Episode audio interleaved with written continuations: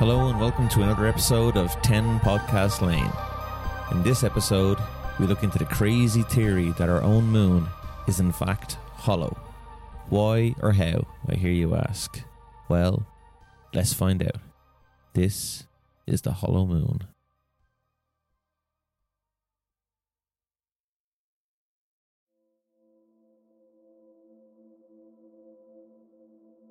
Okay, so I usually find a good place to start is the beginning.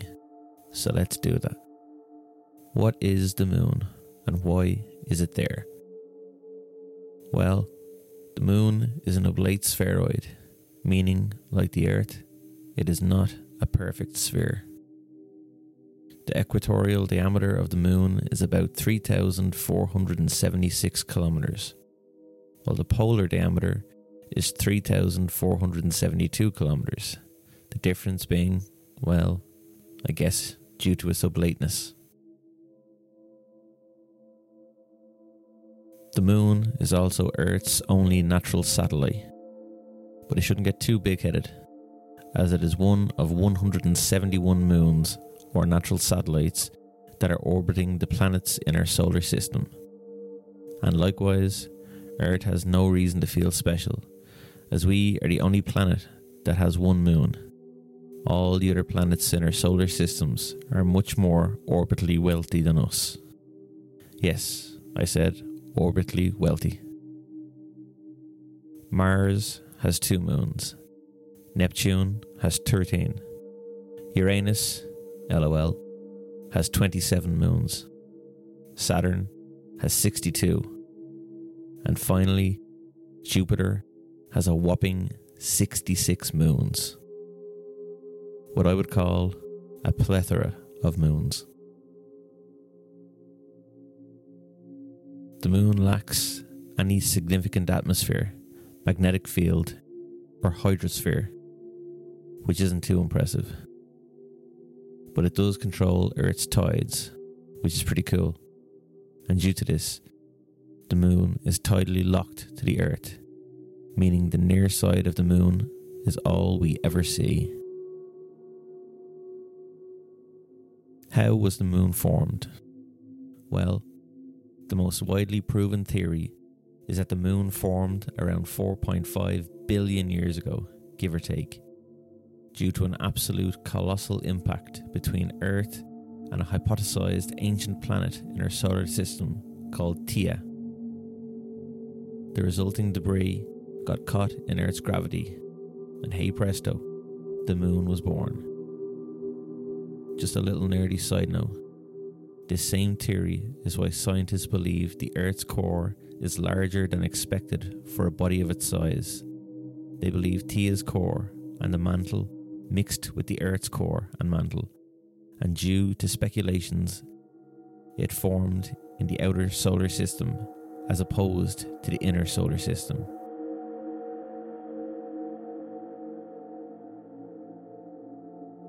And due to this, much of Earth's water originated on Theia. I know, that's crazy, but this isn't even the conspiracy part. This is the more factual scientific part. So essentially, there are remnants of an ancient planet both on Earth and on the moon.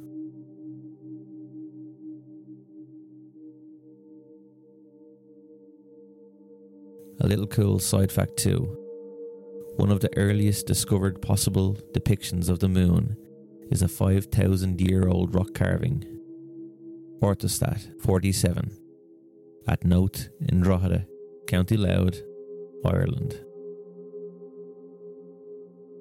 And a final, final note on the moon before we get into the guts of the hollow moon theory. Full moons change people into werewolves. That's also a fact. That's awesome. So now we move on to the good stuff. Well, to me, that was all good stuff. So we move on to the better stuff. The hollow moon theory, also known as the spaceship moon theory, was first wrote about in H.G. Wells' 1901 novel, The First Men in the Moon. In which a businessman named Mr. Bedford befriends Mr. Cavor, who created a new material named cavorite, which is able to negate the force of gravity. And once arriving on the moon in their spherical capsule, find that once the sun rises, plants rapidly grow and they are captured by insectoid like monsters that take them to their underground dwellings. Hence, the first depiction of a hollow moon.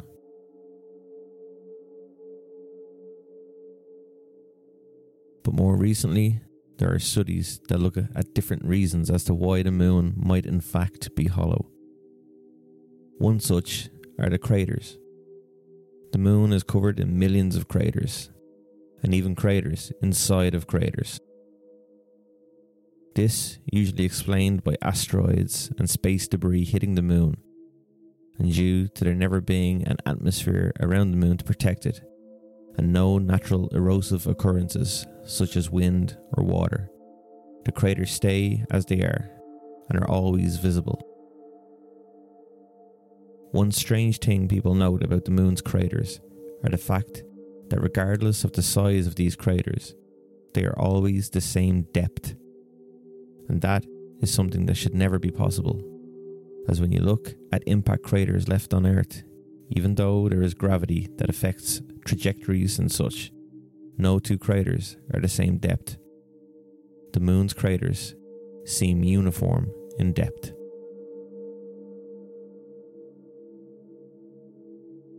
This leads to the theory that there is a hard rock under the surface that prevents craters from going any deeper than they do.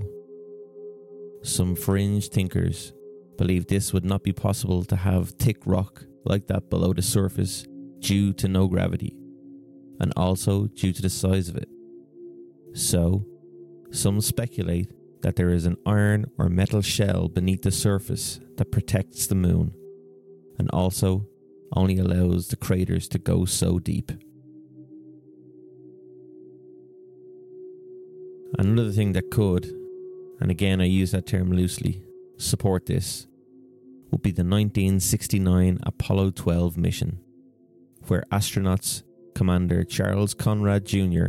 and Lunar Module pilot Alan Bean released the Apollo 12 launch vehicle on their ascent back to the command module in an attempt to crash it onto the moon's surface. What happened was completely unexpected to all. There was an immediate seismic activity of the moon, and it proceeded to reverberate like a bell for over an hour.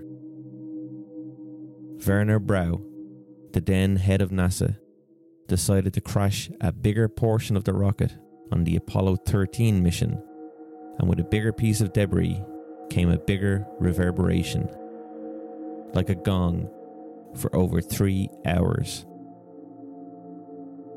Due to the moon's surface mainly being basalt, and the fact that basalt absorbs impact well.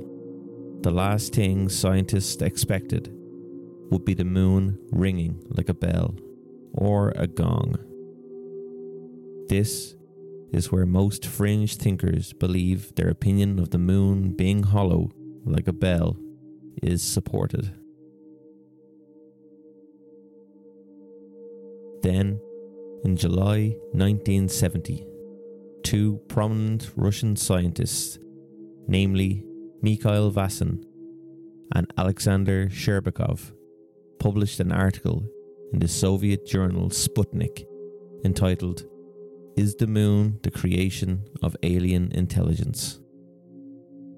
The theory, proposed by the two experts, offers arguments that would explain the countless enigmas surrounding the moon and its possible creation.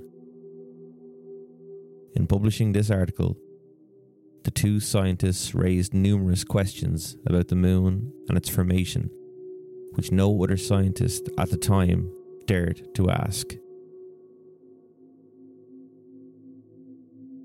They proposed the theory that the moon is not a natural satellite formed as earlier presented in the episode, but instead is a planetoid that was hollowed out many millennia ago in the farthest reaches of the universe by super advanced civilizations, possessing a technology far superior to ours, even today. They continued by adding that the moon was preserved by the hull like inner shell in addition to a reconstructed outer shell of metallic rocky junk, and eventually this enormous craft was steered through the cosmos and finally put in orbit around our planet.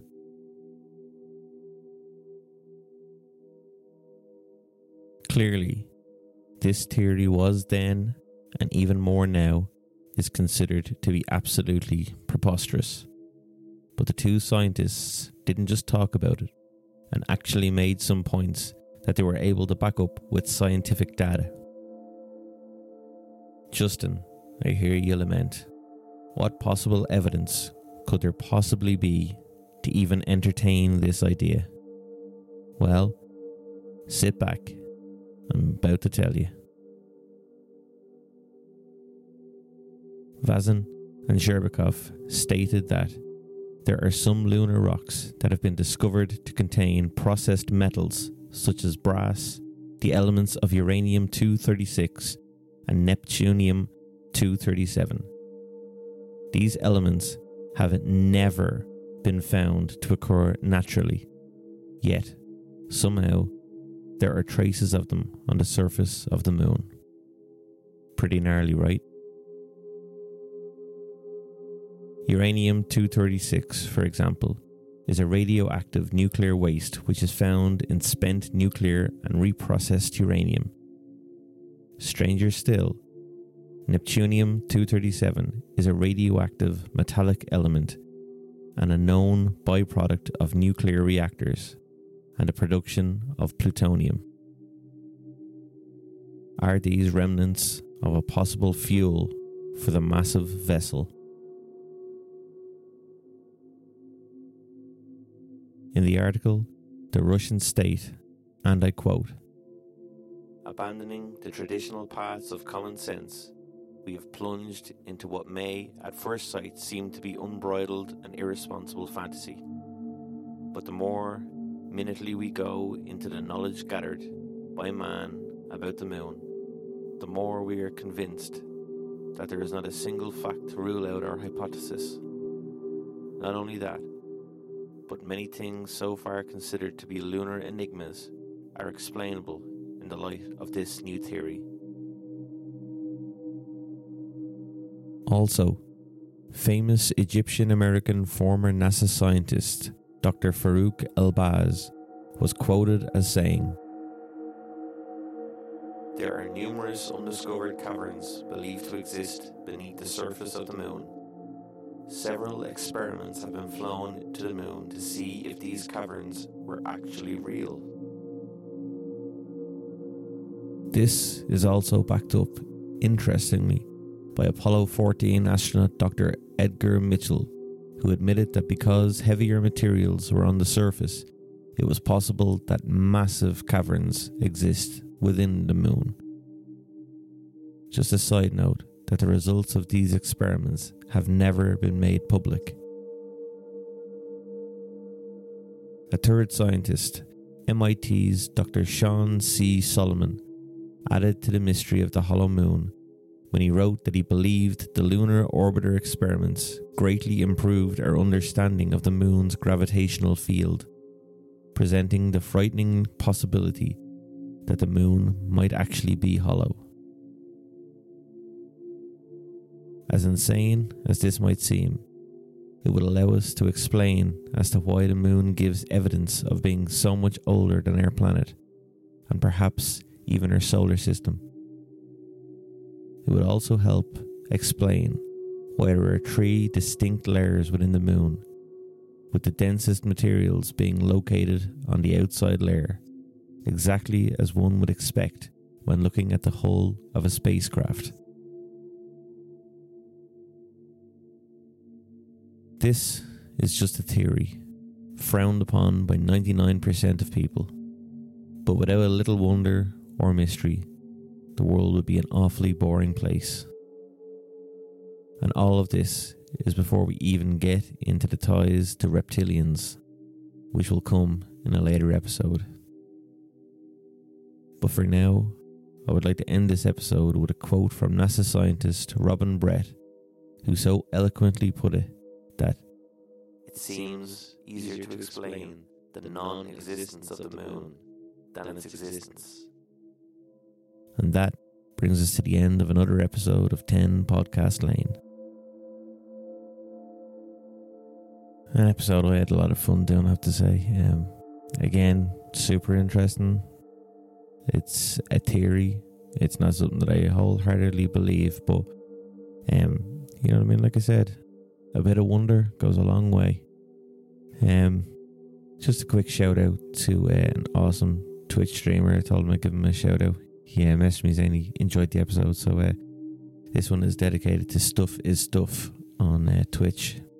Unreal Teenage Mutant Ninja Turtles NES speedrunner. So check him out. And until next time, aim for the bushes.